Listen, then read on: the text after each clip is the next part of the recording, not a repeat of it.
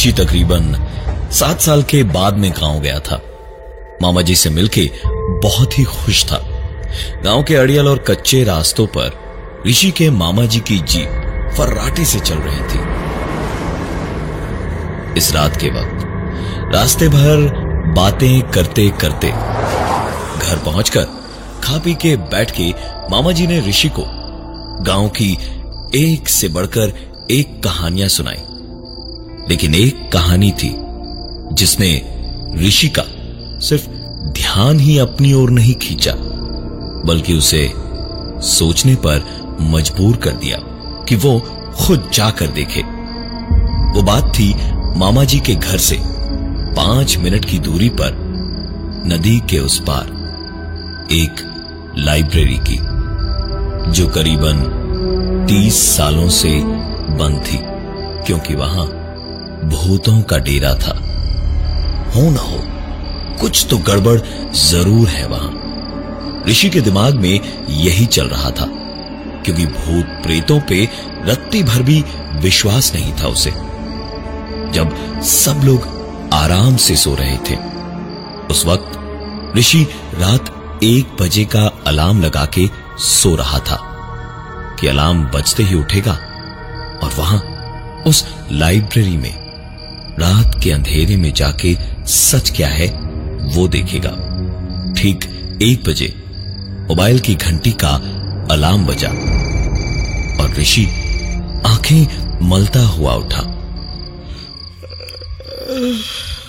और उसके बाद चुपचाप, छुपता छुपाता सबसे बचता हुआ ऋषि नदी के पास पहुँचा। तो हल्की हल्की नदी की बहती हवा और पानी की हल्की आवाजों के साथ मिलके झिंगुरों और सारे जानवरों की आवाज़ें माहौल की खूबसूरती में डर को शरबत में चीनी की तरह खोल रही थी। देख के लगना तो बहुत अच्छा चाहिए था। लेकिन उल्लुओं और सियारों की आवाज़ें पूरे माहौल को बेहद डरावना बनाए हुए थी। ऋषि सोच ही रहा था कि उस पार कैसे जाएगा, जब एक आवाज़ ने उसके सवाल का जवाब दे दिया। ऋषि ने देखा तो अंधेरे में एक नाव वाला खैनी हथेली से अपने दांतों के बीच रखता हुआ बोला, का हुआ बाबूजी? नदी पार करी हो का? हम पार करा दें। ऋषि ने जवाब दिया हाँ हाँ जाने के लिए तो आए हैं। नदी पार उस भूतिया लाइब्रेरी में जाना है। चलोगे? नाव ने मुस्कुराकर ऋषि को बैठने का इशारा किया, और नाव नाव चल पड़ी।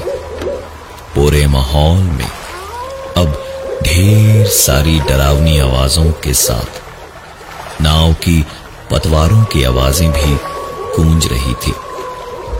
कुछ आगे नाव पहुँची तो ऋषि ने पानी में हाथ डाला और लहरों में हाथ चलाया ही था।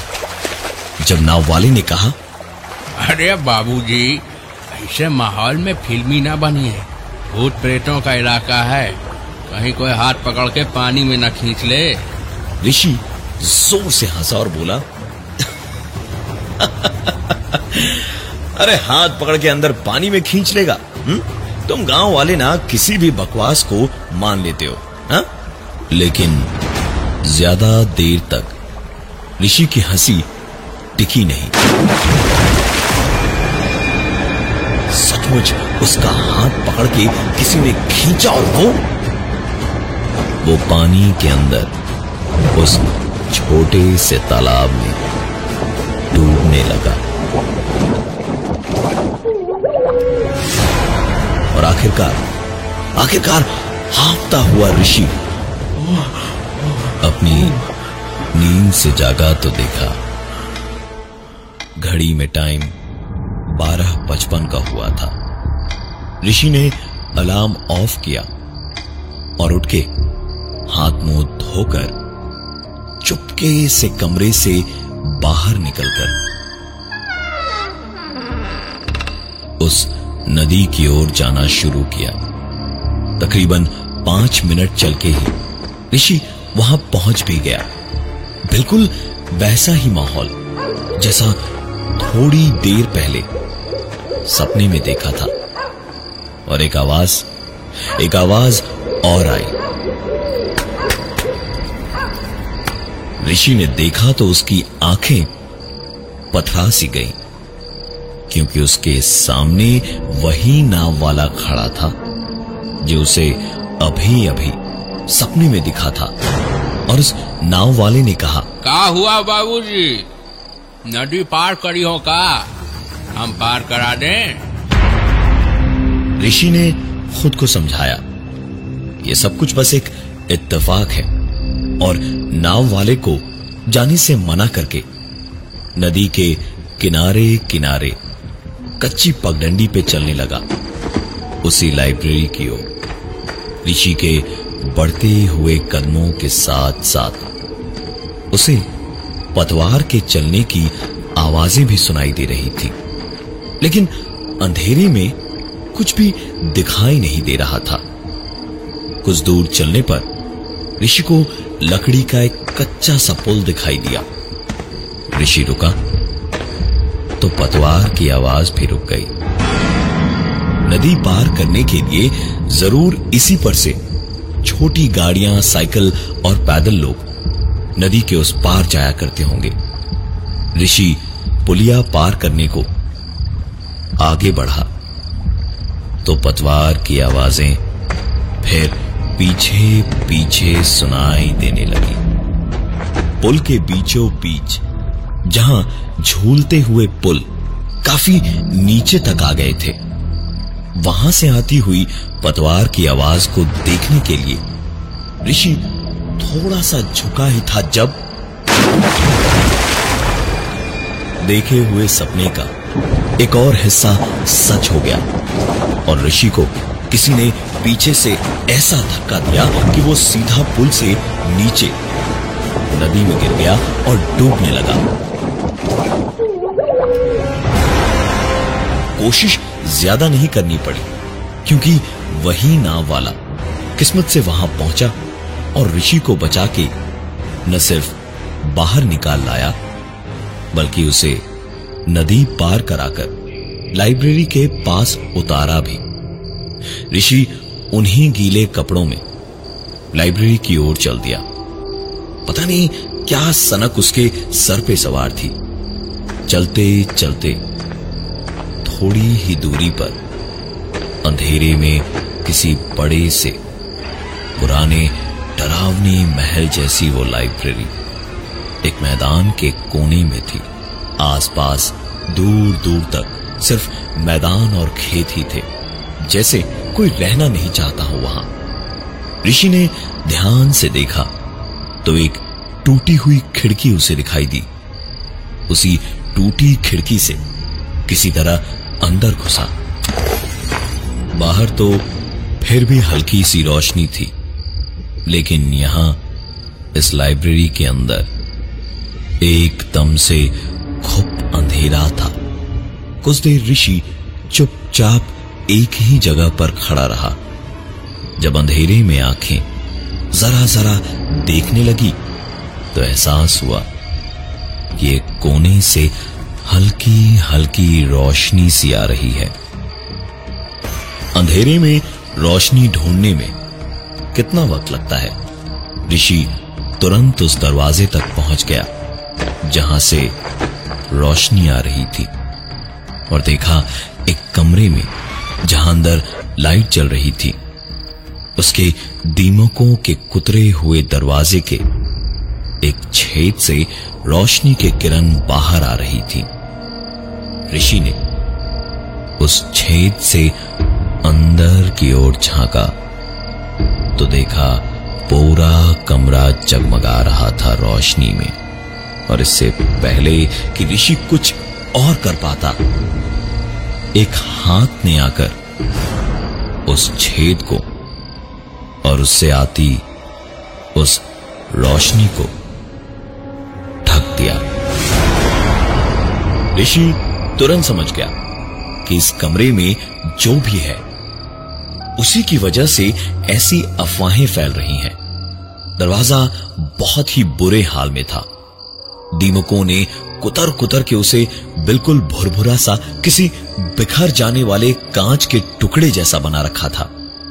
ऋषि ने आधी ही ताकत लगाकर एक लात मारी तो दरवाज़ा बिल्कुल टूट के न सिर्फ़ गिरा बल्कि सचमुच बिखर के फर्श पे फैल गया। दरवाजे के ऐसे बिखरने से सालों से जमी हुई धूल और कुतरी हुई लकड़ी का हवा में फैला हुआ बुरादा थोड़ी देर में छटा। और इससे ऋषि का खांसना रुका तो उसने अपने सामने देखा।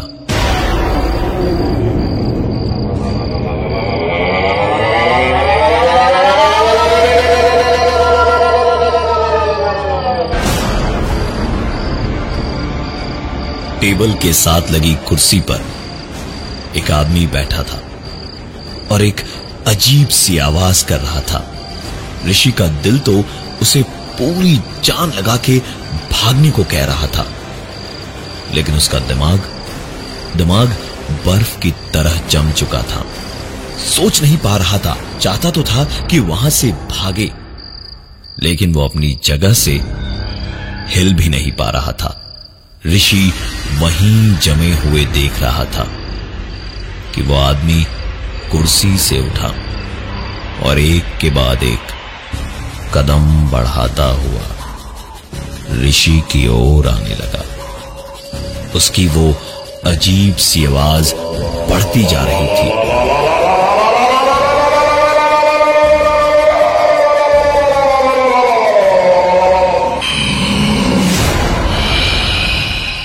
और उस आदमी ने धीमे धीमे दो कदम ही बढ़ाए होंगे। जब ऋषि जैसे बेहोशी से जागा और पलट के भागने को दौड़ा, लेकिन ऋषि किसी तरह दोबारा उठकर कमरे से बाहर भागा तो कमरे की रोशनी से बाहर अंधेरे में लकड़ी के फर्नीचर से टकरा के मुँह के बल ज़ोर से गिरा।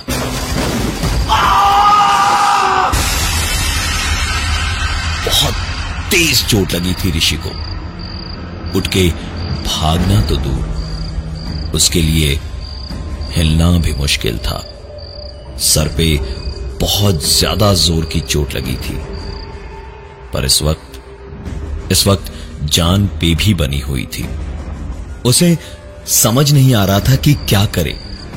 तभी अंधेरे में नज़र गई एक कोने पे, जहाँ कुछ फर्नीचर्स ऐसे रखे थे। जिसके पीछे आराम से छुपकर ऋषि बैठ सकता था। रेंगते हुए, खुद को घसीटते हुए ऋषि उन फर्नीचर्स के पीछे गया और वहाँ दुबक के सांस धीमी करके बैठ गया। और उम्मीद सिर्फ़ इतनी थी कि वो आदमी इस तरफ़ ना आए। लेकिन अंधेरे में अब साफ़ साफ़ ऋषि देख पा रहा था कि वो आदमी धीमे धीमे ऋषि की ही तरफ़ आ रहा था। ऋषि एक बार फिर वहीं जम गया। ऋषि चाह कर भी वहाँ से हिल नहीं पा रहा था और वो आदमी करीब आता जा रहा था और ऋषि के देखते देखते ही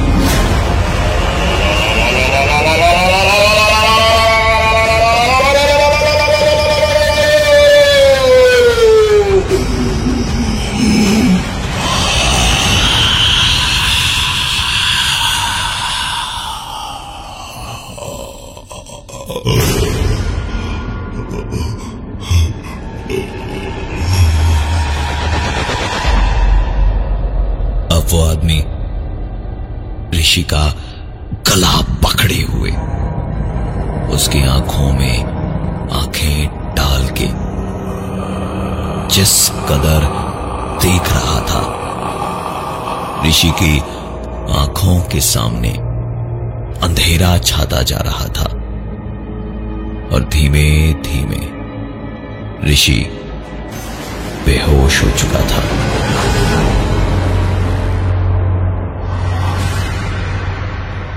ऋषि की आँख खुली तो सवेरा हो चुका था। उस अंधेरी लाइब्रेरी को दिन में ऋषि ने देखा तो अपनी आँखों से उसने हर एक कोने में धूल की एक मोटी परत देखी। लकड़ी के हर टुकड़े को दीमकों ने कुतर के भुरभुरा कर रखा था। लेकिन अजीब बात यह थी कि ऋषि जिस तरफ़ से अंदर आया था, उस तरफ़ अब एक भी खिड़की दरवाज़ा नहीं था। ऋषि ने ज़्यादा दिमाग नहीं लगाया और भागने में ध्यान दिया। और चारों तरफ़ बस भागता रहा कि कहीं ना कहीं से बाहर निकलने का रास्ता ज़रूर मिल जाएगा। ऋषि, जब एक आसानी से तोड़े जा सकने वाले दरवाजे के पास पहुँचा तो उसे तोड़ने के लिए कुछ ढूंढ ही रहा था इधर उधर जब एक कबूतर आकर उसके सामने गिरा। कबूतर बुरी तरह तड़प रहा था। जैसे बस अगले ही पल उसकी जान निकल जाएगी। पर फड़फड़ाता हुआ वो कबूतर आखिरकार अपनी ज़िंदगी से आज़ाद हो गया और ऋषि उसे देखता हुआ बस मामा जी की कही हुई एक बात को याद करने लगा। उस भूतिया लाइब्रेरी में जिसकी भी मौत आती है, उसके ठीक पहले एक कबूतर ज़रूर मरता है। ऋषि के दिल में इस बात को याद करके एक खोखला सा डर बैठ गया था। उस कबूतर को देखते देखते और मामा जी को याद करते हुए वो वहीं अपना डर पकड़ के रोता हुआ बैठ गया।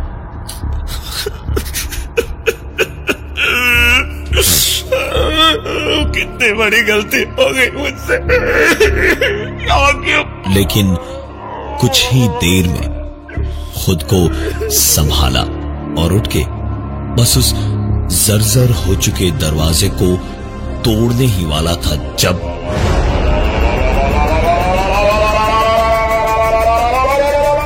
वही आवाज़ एक बार फिर से होने लगी और ऋषि की आँखों के आगे एक बार फिर से अंधेरा छाने लगा। बेहोश ऋषि की जब आँख खोली तो उसने अपने आप को उसी कमरे में टेबल के ऊपर बंधा हुआ पाया, जिसके सामने रात को वो आदमी दिखाई दिया था। टेबल पर बंधे हाल में ही ऋषि ने देखा कि वही आदमी खड़ा था। और अब दिन के उजाले में ऋषि ने साफ़ साफ़ देखा कि वो कोई और नहीं, उसके मामा जी ही थे। ऋषि के मामा जी उन लोगों में से थे जो समाज के रूढ़ीवाद का शिकार हुए थे। उन्होंने शादी नहीं की थी, क्योंकि उनकी सोच इस देश के शहरों में भी ना मानी जाती। तो उस छोटे से गाँव में कैसे कोई मान लेता? वो समलैंगिक थे। इस बंद पड़ी लाइब्रेरी को खुलवाने की बड़ी कोशिशें की थी उन्होंने कि गाँव के बच्चों का भला हो, लेकिन कोई फ़ायदा नहीं हुआ। और ऊपर से जब गाँव वालों ने उन्हें एक लड़के के साथ देख लिया तो उस लड़के के साथ। वो भाग के इसी लाइब्रेरी में छुपने आए। और यहीं से बाहर घसीट के उन्हें जानवरों की तरह गाँव वालों ने इतना मारा इतना मारा कि उन्होंने वहीं दम तोड़ दिया था। उनकी लाश वहीं सड़ती रही और चील, कौओं और सियारों ने उनका क्रियाक्रम होने लायक भी लाश को न छोड़ा। बंधे हाल में ही ऋषि को एक आवाज़ उसके कानों में सुनाई दी। दुनिया वालों ने तो क्या घर वालों तक ने मुझे नहीं समझा कभी। मेरे बारे में पता चलने के बाद तेरी माँ ने तुझे भी मुझसे दूर रखा। मैं किसी को नहीं छोड़ूँगा। किसी ने मुझे नहीं समझा। किसी को नहीं समझूँगा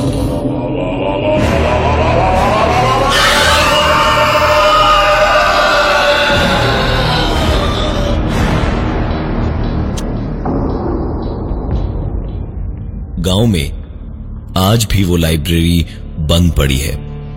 कोई उधर नहीं जाता, क्योंकि कहते हैं कि अब वहाँ एक नहीं, दो आत्माएँ रहती